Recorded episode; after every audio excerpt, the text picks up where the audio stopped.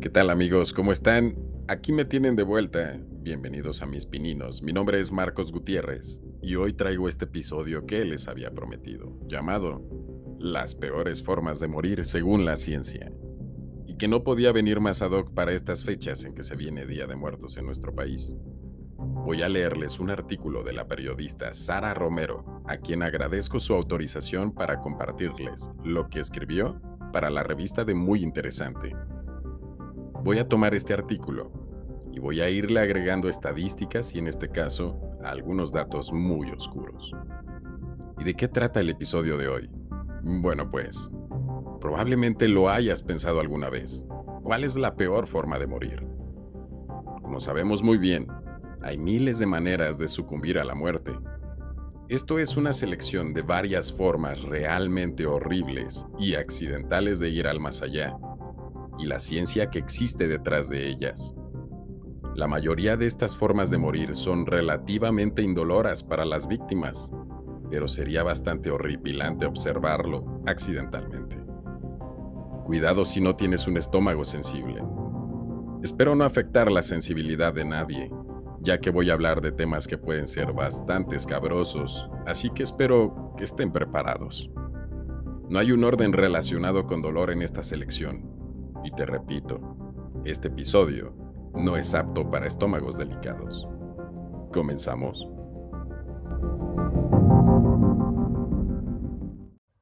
La muerte es, por defecto, inoportuna, pero también parte de nuestro ciclo de vida.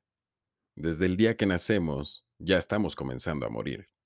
Aquí el tema es cuándo, dónde y sobre todo, cómo.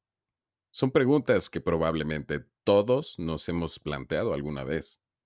La mayoría de las muertes provocadas por el mundo natural suelen ser relativamente sin incidentes, pero la naturaleza puede ser cruel y espectacularmente espantosa de vez en cuando, proporcionando a la ciencia la tarea poco envidiable de separar cómo ocurrieron estas muertes paso a paso.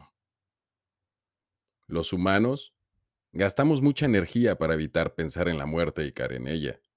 Pero la muerte es un estado inevitable del ser humano, por el momento.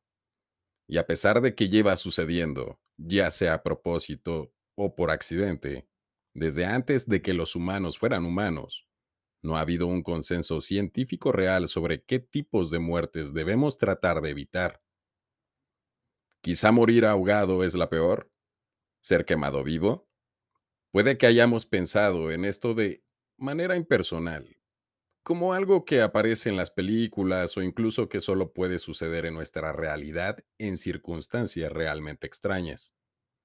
Si hablas de ello, es probable que, al poco rato, el tema pase de página y sigas con tu vida tranquilamente. El científico Paul Doherty y el escritor Cody Cassidy se sentaron una tarde cualquiera a reflexionar sobre la antigua pregunta de cuáles podrían ser las peores formas de morir. Y se les ocurrieron algunos escenarios improbables, aunque aterradores. La lista comienza con atrapado en un ascensor que cae. Sin la prevención de tumbarse boca arriba para mitigar el impacto y encontrarse aún de pie en el momento del impacto del ascensor tocando el suelo, los órganos internos pueden intentar mantenerse en movimiento, a pesar de que el resto del cuerpo no. Debido a esto, los órganos podrían salirse de la parte inferior del cuerpo y las extremidades podrían romperse tras el impacto. Sin embargo, si la caída no destruye el cerebro, una persona podría sobrevivir el tiempo suficiente para ver cómo se abren sus entrañas. En el planeta, España es el país con mayor número de ascensores por habitante del mundo, con 19.8 elevadores por cada mil habitantes. Sin embargo, no es el país en el que más accidentes se producen. Según los datos existentes, en Estados Unidos mueren unas 30 personas al año en accidentes relacionados con elevadores, ya sea porque la persona se encontraba dentro del elevador o en algún lugar cercano al accidente, como por ejemplo si estás esperando por el ascensor en el sótano o la planta baja junto a las puertas, tal vez no acabes ileso. La media en nuestro país es de 10 personas que mueren en estos accidentes al año. En España mueren unas 20 personas, en Italia 15, en Corea del Sur 12, en Hong Kong 11 y en Francia 8 personas fallecen al año. Pero, ¿qué es lo mejor que podemos hacer si, de pronto, el ascensor en el que vamos se descuelga? Todos los físicos coinciden. La mejor estrategia consiste en acostarse contra el suelo del ascensor, en posición de cúbito supino, o sea, tirados boca arriba, si es posible con las piernas estiradas, cubriéndonos la cara para evitar el impacto de posibles escombros. ¿Y cuál es la probabilidad de sufrir un accidente en esta caja o jaula de acero, cables y espejos en muchos casos? Ahí te va el número. La probabilidad es de 0.0000015% y que el ascensor se desprenda y caiga es todavía aún más improbable. El siguiente en la lista es morir desollado. El desollamiento es una práctica antigua y muy brutal manera de morir. Existen relatos de hace más de 2000 años sobre los asirios. Hablamos de épocas de la antigua Mesopotamia.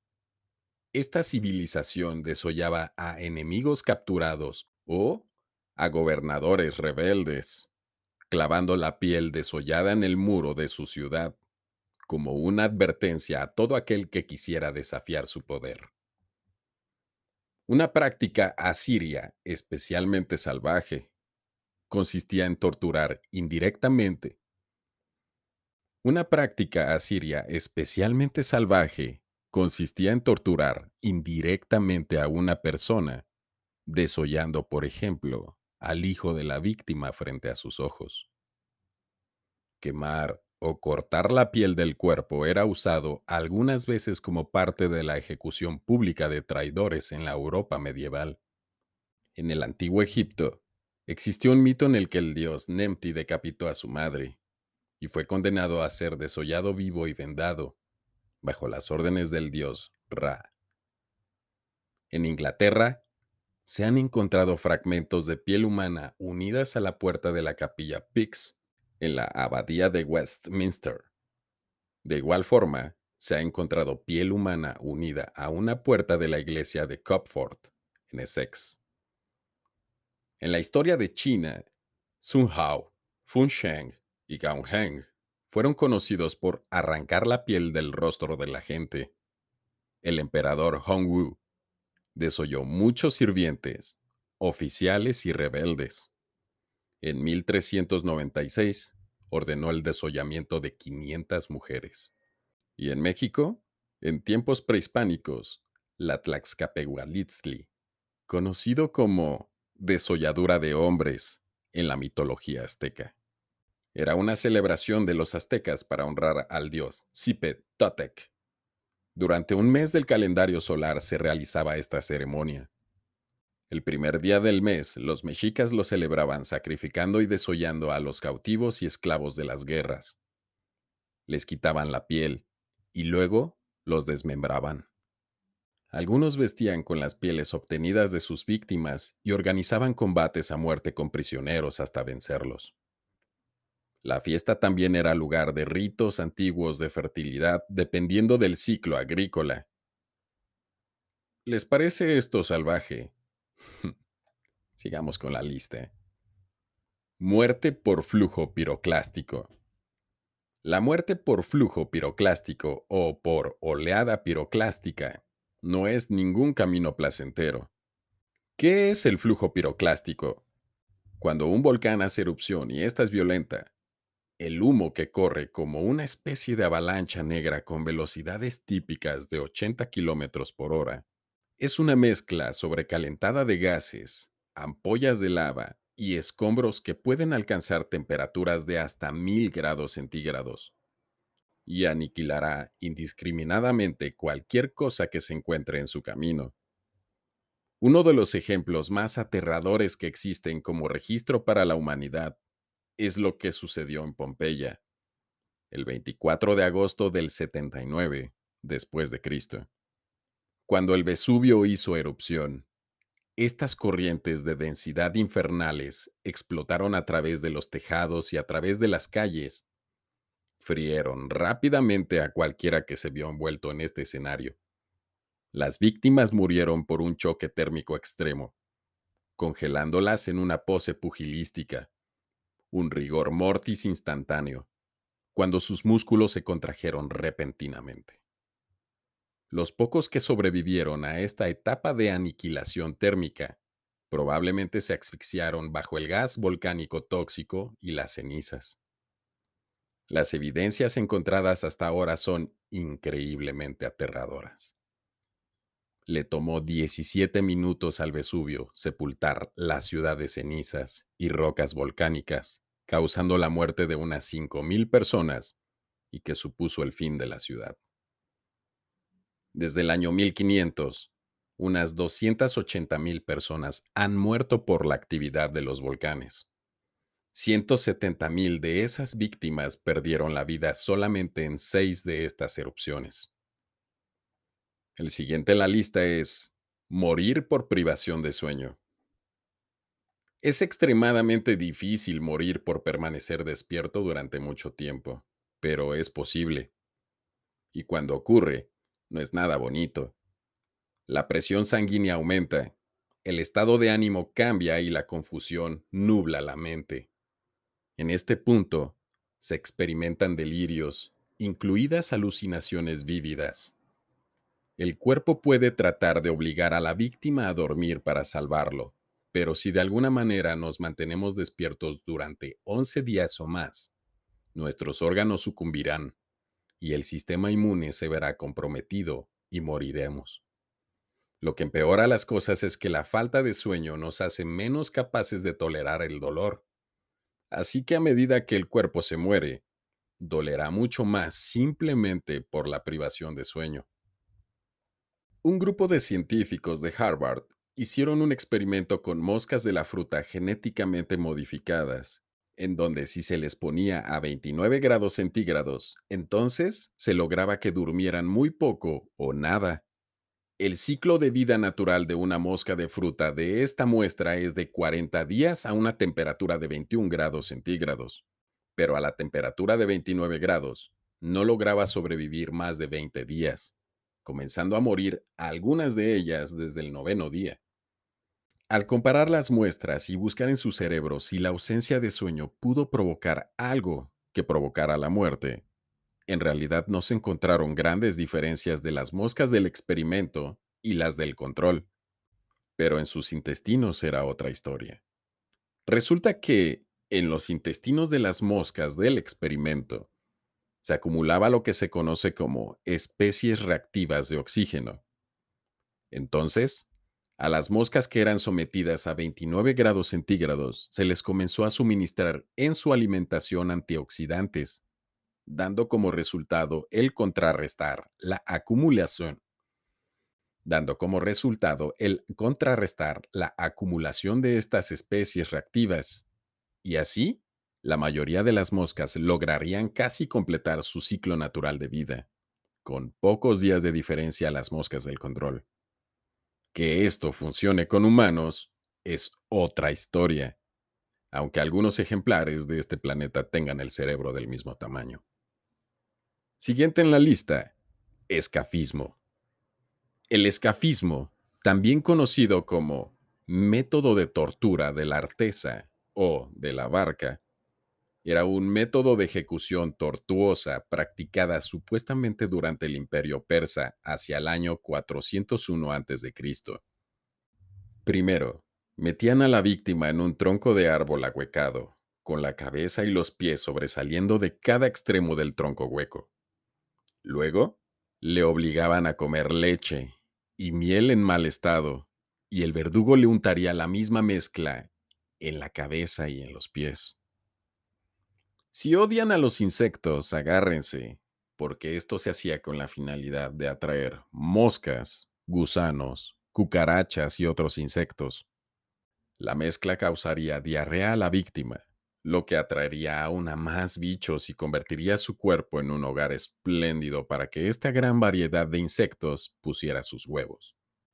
Y cuando los insectos al final salen de sus huevecillos, estos van a necesitar comida y claro está, la tendrían ahí mismo, fácilmente disponible. Los insectos y las larvas se enterrarían en la piel de la víctima y se comerían su carne, y es probable que se mantenga despierto durante mucho tiempo mientras los insectos se alimentan de su cuerpo, entrando por todos los orificios posibles. Todos. Imaginen el dolor de que no uno, sino cientos o miles de insectos entren y salgan de tus fosas nasales, que sientas cómo se devoran tus ojos, que entran en tus oídos, boca y por supuesto, la puerta trasera sería un auténtico antro de bichos. Los más afortunados morían por deshidratación, hambre o agotamiento. Sin embargo, también podían morir por shock séptico, ya que la sangre puede volverse altamente tóxica en estas circunstancias. Horripilante. Morir de hambre. El cuerpo almacena grasa cuando comes, pero cuando dejas de comer, tu cuerpo se alimentará forzosamente de la grasa. Y cuando ésta se acabe, tu cuerpo básicamente comenzará a comerse los músculos. Luego, gradualmente se debilitará tu cuerpo, hasta que el sistema inmunológico comienza a fallar, por lo que el cuerpo enferma por diferentes vías. Cuando los músculos finalmente se agotan, los órganos vitales se desintegran desde adentro. ¿Crees que no puede empeorar? Sin alimento, el cuerpo comienza a descomponer el corazón. Si se sigue vivo en este punto, la muerte llegará con un paro cardíaco. De acuerdo con los datos del INEGI, en México mueren cada año aproximadamente 8.500 personas a causa de la desnutrición.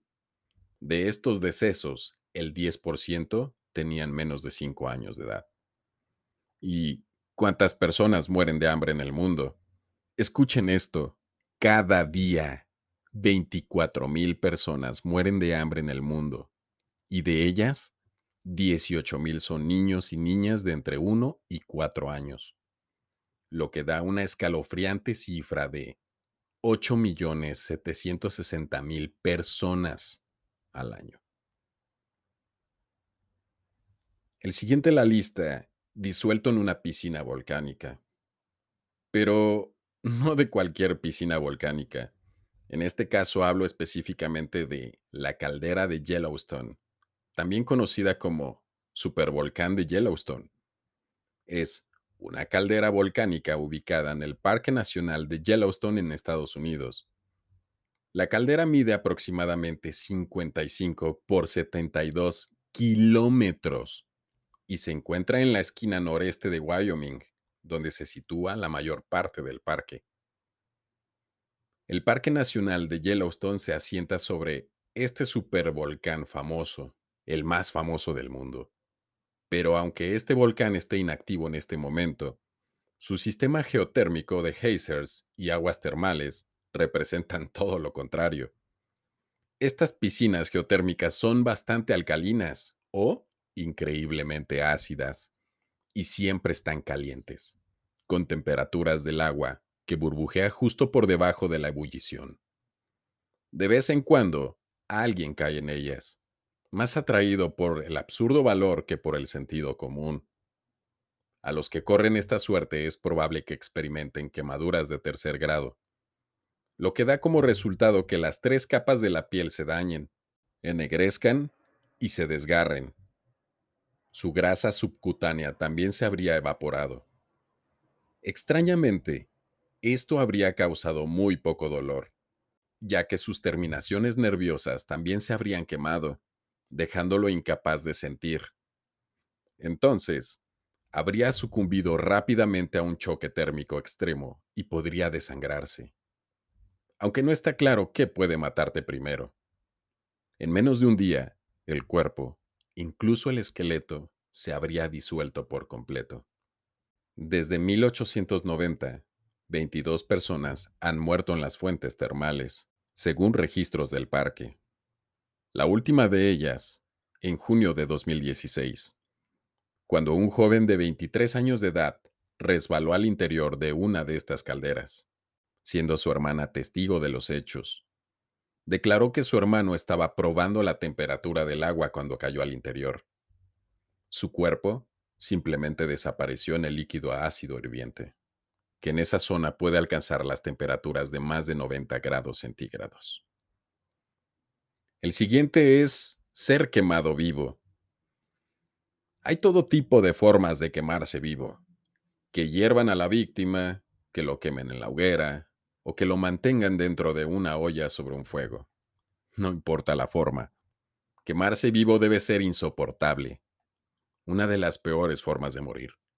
La piel se pelará, los músculos se quemarán y los órganos pueden comenzar a hervir o descomponerse dentro de la víctima puede desangrarse hasta morir, asfixiarse o morir de shock y dolor. Dependiendo de la temperatura del aire alrededor del fuego, los ojos pueden hervir en el cráneo o quemarse hasta dejarnos ciegos. Está claro que la muerte sobreviene en un estado de miedo y pánico.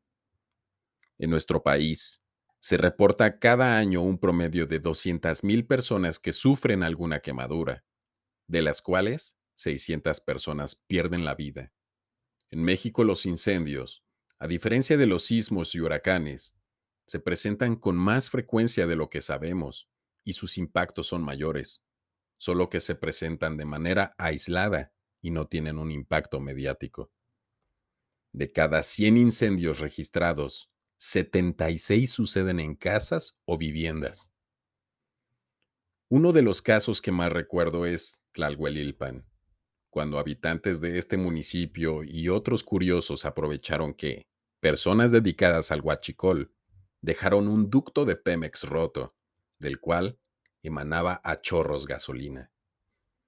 Las personas se acercaban y se formaban con bidones para llevarse el combustible. Así pasaron unas horas, y fue cuando la noche comenzaba a caer, cuando aquello explotó. No se sabe qué pudo causar la ignición, pero aquella tragedia dejó 137 víctimas. La mayoría de ellos murieron en el lugar calcinados por completo, solo pudiendo ser identificados por pruebas de ADN. Terrible. ¿Y en el mundo? En el mundo mueren en promedio 267 mil personas al año. El 60% de estas personas tenían menos de 5 años. El siguiente en la lista águila de sangre. Hablamos del método de tortura vikinga que se menciona en la literatura de algunas sagas nórdicas. El águila de sangre mezclaba brutalidad y poesía de una manera que solo los vikingos entendían. Primero, abrían la espalda de la víctima y desgarrarían la piel, dejando al descubierto la columna vertebral. Arrancaban entonces las costillas de la columna vertebral y las doblaban hacia atrás hasta que salieran fuera del cuerpo como si de alas se tratara. Como final horrible, los pulmones eran extraídos de la cavidad del cuerpo y eran cubiertos con sal picante, causando la muerte por asfixia.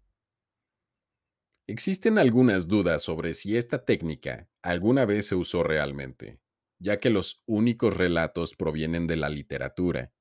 Sea como fuere, la agonía y la pérdida de sangre de las heridas iniciales probablemente habrían provocado el desmayo de las víctimas mucho antes del resto del procedimiento.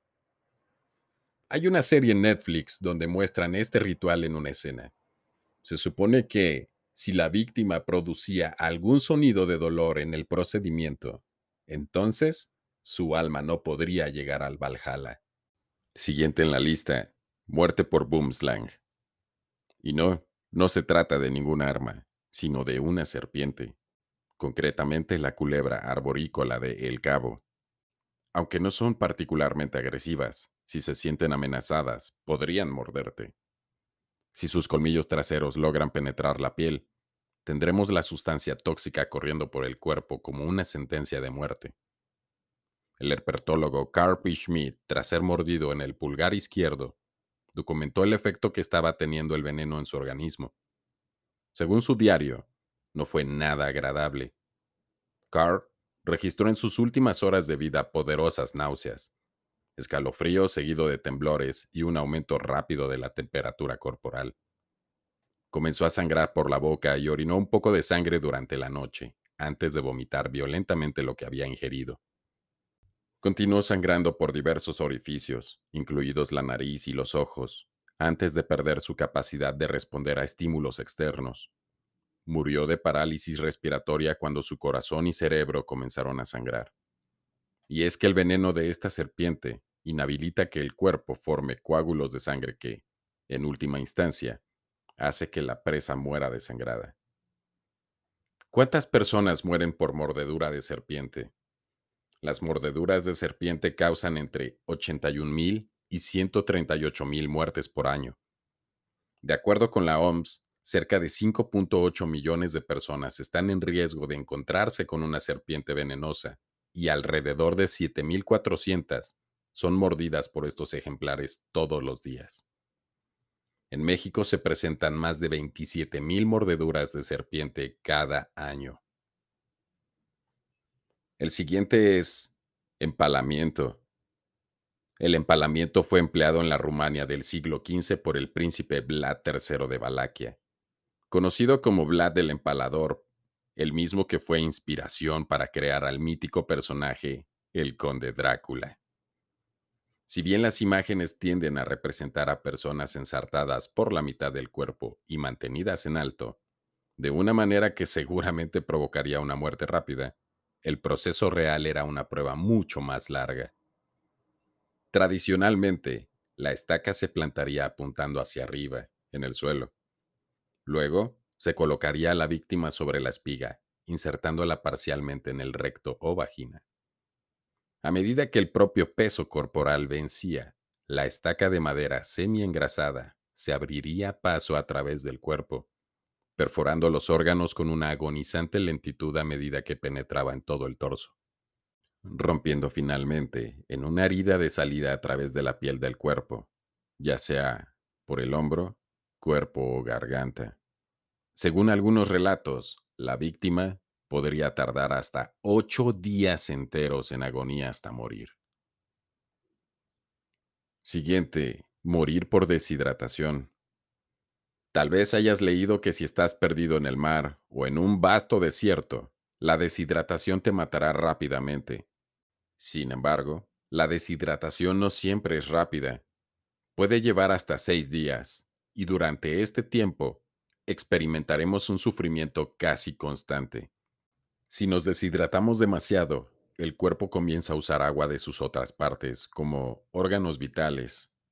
El cerebro pierde mucha agua y debido a que representa el control de todo, comenzará a impactar en otros órganos. Si esto sucede, tendremos dolores de cabeza, calambres en todo el cuerpo y luego entraremos en coma antes de morir. Pero lo que pasa dentro del cuerpo tampoco es insignificante el cuerpo deja de comprender cómo eliminar los desechos, por lo que la sangre se vuelve cada vez más tóxica. Al final, se pierde la capacidad de orinar y la conciencia de lo que está sucediendo realmente. Un dato muy crudo.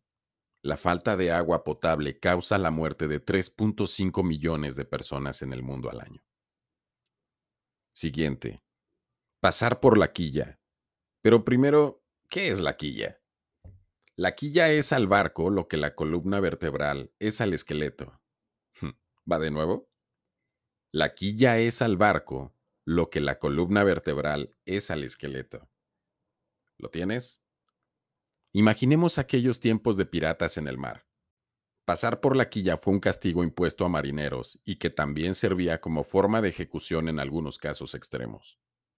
Se trata de un castigo notorio, si te consideraban culpable de un delito grave como la traición o la cobardía, podías estar sujeto a esta incómoda imposición. El condenado era arrojado por la borda desde un costado del barco y con una cuerda manipulada por marineros del otro extremo, era arrastrado por debajo del navío, restregando su cuerpo, desnudo, contra la citada quilla, hasta que éste llegara del otro lado. Durante el arrastre, permitiría que los percebes rasgaran y rasparan su piel, Lo peor es que este acto podría atraer a los tiburones, lo que convertía a las víctimas en un sabroso manjar. El siguiente es antorchas humanas. Muchos de los peores métodos de ejecución empleados a lo largo de la historia involucran fuego, pero pocos cuentan con tanta falta de humanidad como la antorcha humana de Nerón.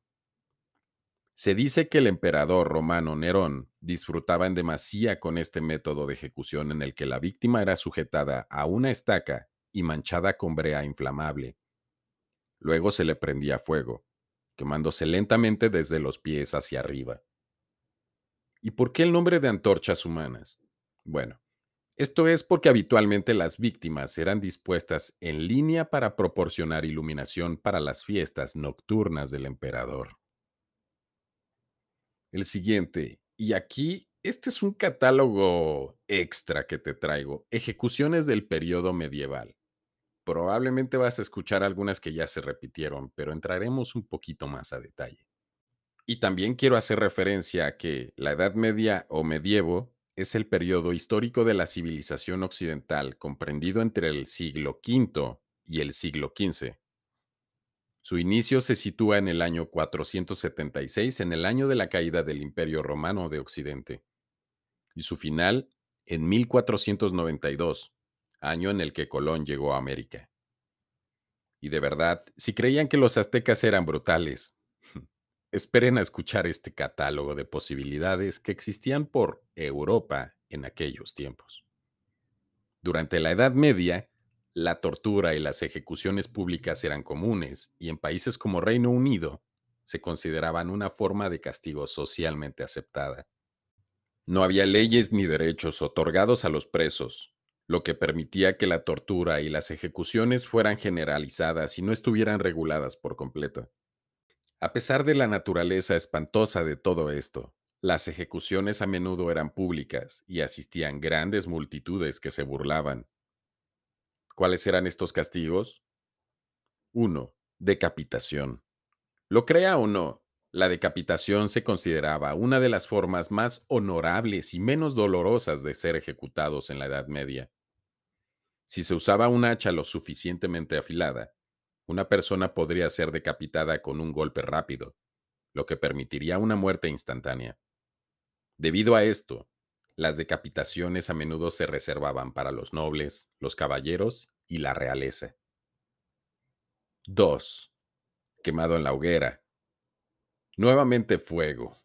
Ser quemado en la hoguera era un tipo común de ejecución y a menudo se les daba a personas que se creía que eran herejes o brujas. Atados a una estaca de madera y rodeados de ramas, estos se encendían y se quemaban vivos lentamente utilizado tanto como tortura como para la ejecución. El aplastamiento medieval implicaba colocar la cabeza del acusado en un dispositivo como un gran cascanueces que aplastaba lentamente la parte superior y los lados de la cabeza. Eventualmente, los ojos saldrían de sus cuencas, el cráneo comenzaría a romperse y finalmente se rompería el cuello de la víctima. 4. Hirviendo hasta la muerte. Hervir hasta morir solía estar reservado para los envenenadores, los falsificadores de monedas y los impostores. Implicaba ser arrojado a un caldero gigante y éste se llenaba, dependiendo del delito, de agua o aceite. Había casos en que el agua o el aceite ya estaban en su punto de ebullición cuando metían a las víctimas, pero hubo otros casos muy desafortunados donde el acusado se quemaba lentamente hasta morir pues iniciaban el fuego apenas eran introducidos al caldero lleno de uno de los líquidos mencionados. El siguiente es empalamiento. También se utilizó este método de tortura en Inglaterra. Este castigo corporal se consideraba una de las formas públicas de ejecución más impactantes y, a menudo, se aplicaba a presuntos brujos, mujeres declaradas culpables de infanticidio y sobre todo para abusadores de menores. 6. La rueda de Catalina. Este fue un método de suplicio y ejecución empleado en Europa, especialmente en Suecia, Países Bajos, Francia, Inglaterra, Escocia y Alemania, desde la Edad Media y durante la época moderna. La última ejecución registrada fue en 1841 y fue realizada en Prusia. El método era usado como complemento a la pena capital común en casos de delincuencia grave, por ejemplo, traición y homicidio agravado, empleando un elemento de tortura para horrorizar. La primera parte de la tortura consistía en atar firmemente al reo a un banco o a una cruz, de forma que brindaría un fácil acceso de sus extremidades, tras lo cual el verdugo procedía a romper, mediante una barra de hierro o cualquier otro instrumento similar, todos los huesos y articulaciones del condenado. La operación debía hacerse con cierta técnica, pues era preceptivo que el condenado no muriera por un derrame interno. No se le golpeaba por eso la cabeza. Esta quedaba intacta. El objetivo era que las extremidades pudieran ser dobladas y dislocadas por numerosos sitios. Tras esto, el reo se desataba y era colocado en una rueda de carro, pero era colocado de manera que los tobillos tocaran la cabeza, para lo cual las piernas debían dislocarse hacia arriba, poner los brazos de manera entonces que quedara enredado en su propio cuerpo. Tras esto, había un eje o poste que clavaban en el suelo, esperando a que la rueda fuera colocada en la punta, lista para atravesar el abdomen de la víctima. La rueda quedaba elevada unos dos metros en posición horizontal y el condenado sobre ella. Tengamos en cuenta que al reo también se le rompían las costillas, lo que hacía que la respiración fuera extremadamente difícil. La condena a ser fracturado de arriba abajo y luego llevado a la rueda significaba una muerte lenta y dolorosa que se podía prolongar durante horas e incluso un día entero.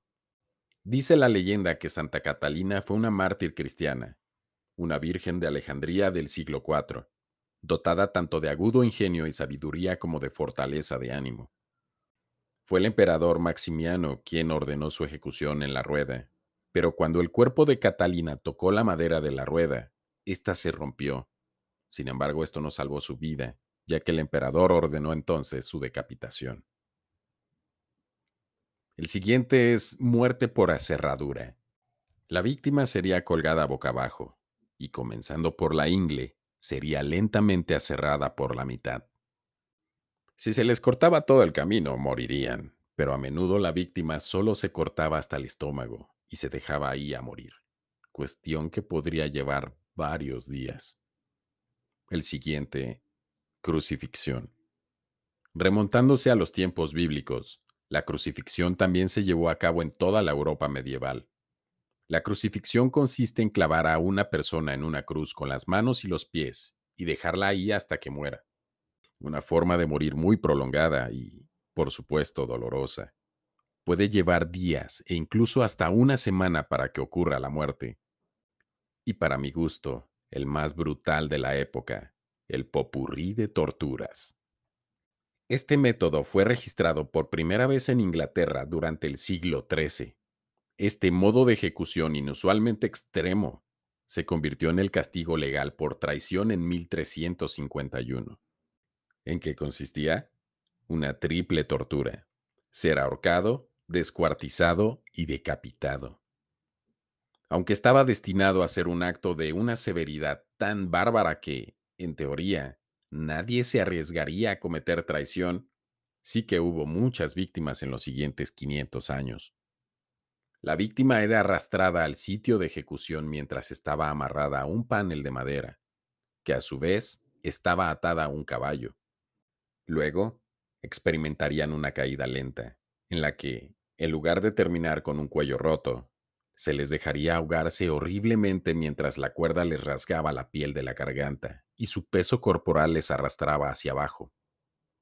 Algunos tenían la suerte de morir en esta etapa. Para los que no, una vez medio estrangulado, comenzaban a cortar su cuerpo destripándolo lentamente. Los genitales eran mutilados y arrancados. Aquellos desafortunados que aún seguían vivos podían presenciar cómo sus órganos se quemaban en la hoguera frente a ellos, antes de ser finalmente decapitados. Llegados a este punto, el cuerpo era cortado en cuatro piezas que luego serían enviadas a otras zonas del país como advertencia a los incautos. La cabeza solía colocarse en la Torre de Londres, donde era empalada en una espiga de madera para que todos la vieran. Y bueno, aquí vamos a acabar con la lista de ejecuciones medievales y vamos a regresar a la nota original. Morir a la deriva es el siguiente.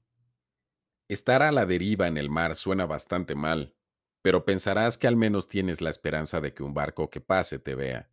Pero recuerda, no estamos hablando de las peores formas de ser rescatado, sino de morir.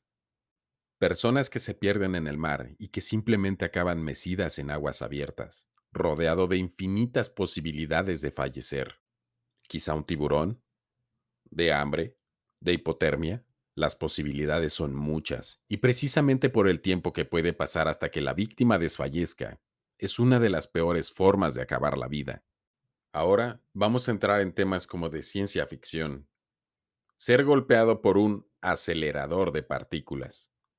Dependiendo de la potencia y la radiación, podría matarte al instante o lentamente. Algunos aceleradores disparan múltiples pulsos a la vez. ¿Qué provoca esto? Pues las consecuencias son parálisis de varias partes del cuerpo, intoxicación por radiación severa. Si se sobreviviera al golpe inicial, seguro vas a morir por la intoxicación. Siguiente, atrapado en una estrella de neutrones. Es prácticamente imposible que alguna vez termine cerca de una estrella de neutrones. Pero si lo hiciéramos, nos pasaría todo tipo de cosas horribles. Tras ser atraído, te encontrarías en un estado constante de caída libre con la gravedad cada vez más intensa. Esta gravedad te destrozaría, comenzando con la parte de ti que estuviera más cerca de la estrella de neutrones. Si esto no te provoca la muerte, lo haría la radiación, pues grandes cantidades de radiación emergen cuando la materia cae en la estrella de neutrones. Incluso si esto no te causa la muerte, los niveles de magnetismo producidos por la estrella distorsionarán los átomos. Los enlaces rotos entre los átomos de las moléculas nos transformarán en una nube de plasma, convirtiéndonos en parte de la radiación de la estrella. ¿Y morir de este modo debería preocuparnos alguna vez? Bueno, para esto habrá que cuestionarnos, ¿y cuál es la estrella de neutrones más cerca de la Tierra? En ese caso tenemos que hablar de Calvera. Es el nombre informal por el que se conoce a la estrella de neutrones. 1RXS J141256.0 más 792204. Está situada en la constelación de la Osa Menor. Se piensa que puede estar en una distancia comprendida entre 250 y 1000 años luz, lo que la convertiría en la estrella de neutrones posiblemente más próxima a la Tierra. Calvera es una estrella de neutrones aislada, es decir, no está asociada a un resto de supernova, no forma parte de una estrella binaria, ni es un pulsar de ondas de radio. Dado que a las siete estrellas de neutrones aisladas descubiertas anteriormente las denominaron los siete magníficos, el nombre de Calvera se puso a modo de broma por ser el villano de la película del mismo nombre. Como un objeto brillante en rayos X y tenue en luz visible, no se sabe qué tipo de estrella de neutrones puede ser. Se piensa que puede ser un ejemplo atípico de una clase ya conocida, o bien el primer objeto de un nuevo tipo de estrellas de neutrones. Se encuentra lejos del disco de la Vía Láctea, claramente ubicado en el halo galáctico. El siguiente es morir en Marte. ¿De qué forma podría matarnos Marte? Hay seis motivos principales que podrían pasar. 1 los astronautas podrían morir a causa de la radiación después de aterrizar en el planeta rojo. 2. La nave espacial podría estrellarse al intentar aterrizar en Marte. 3. Si la radiación no los mata porque tal vez se tenga puesto un traje especial para eso, entonces la baja gravedad de Marte podría causar problemas médicos graves como pérdida de masa ósea, y sin contar con los suficientes años necesarios para evolucionar siquiera un poco el cuerpo, la muerte es segura. 4. El traje de un astronauta podría romperse mientras explora Marte. Por mínima que sea la rasgadura en su traje, perdería presión, lo que terminaría matándolo por falta de oxígeno. 5. El suelo marciano contiene altas concentraciones de sales que pueden dañar el cuerpo humano. Marte recibe 700 veces la radiación experimentada en la Tierra, que puede alterar el sistema cardiovascular, dañar el corazón, endurecer y estrechar las arterias, todo ello puede terminar con la muerte. 6. Los astronautas podrían morir a manos de compañeros de tripulación que se volvieran locos en el planeta. Y como nota, al morir en Marte, además habría que quemar su cadáver para no contaminar el planeta.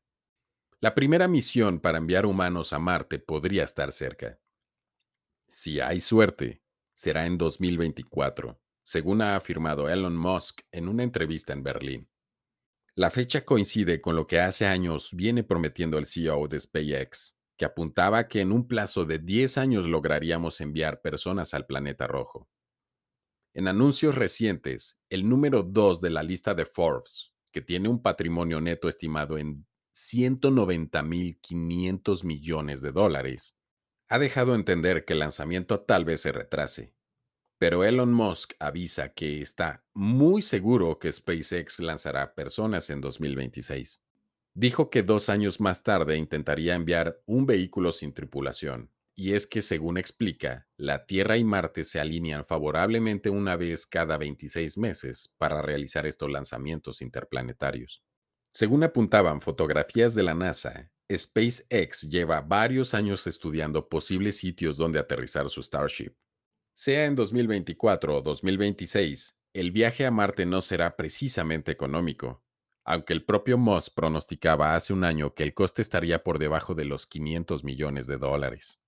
Llegar al objetivo marcado de 2024 dependerá de cómo evolucionen los prototipos y las pruebas con los distintos Starship. Y así terminamos este brutal episodio, amigos. Muchas gracias por escucharme. Te dejo mi Instagram donde voy a colocar algunas ilustraciones del tema de hoy y donde pueden dejarme sus comentarios, el cual es marcosgtz07. Para mi siguiente episodio, haré algo diferente para ustedes. Voy a leerles un cuento de Julio Verne. Suscríbete y activa la campanita para que te avise cuando esté disponible el episodio. Me despido por el momento. Mi nombre es Marcos. Adiós.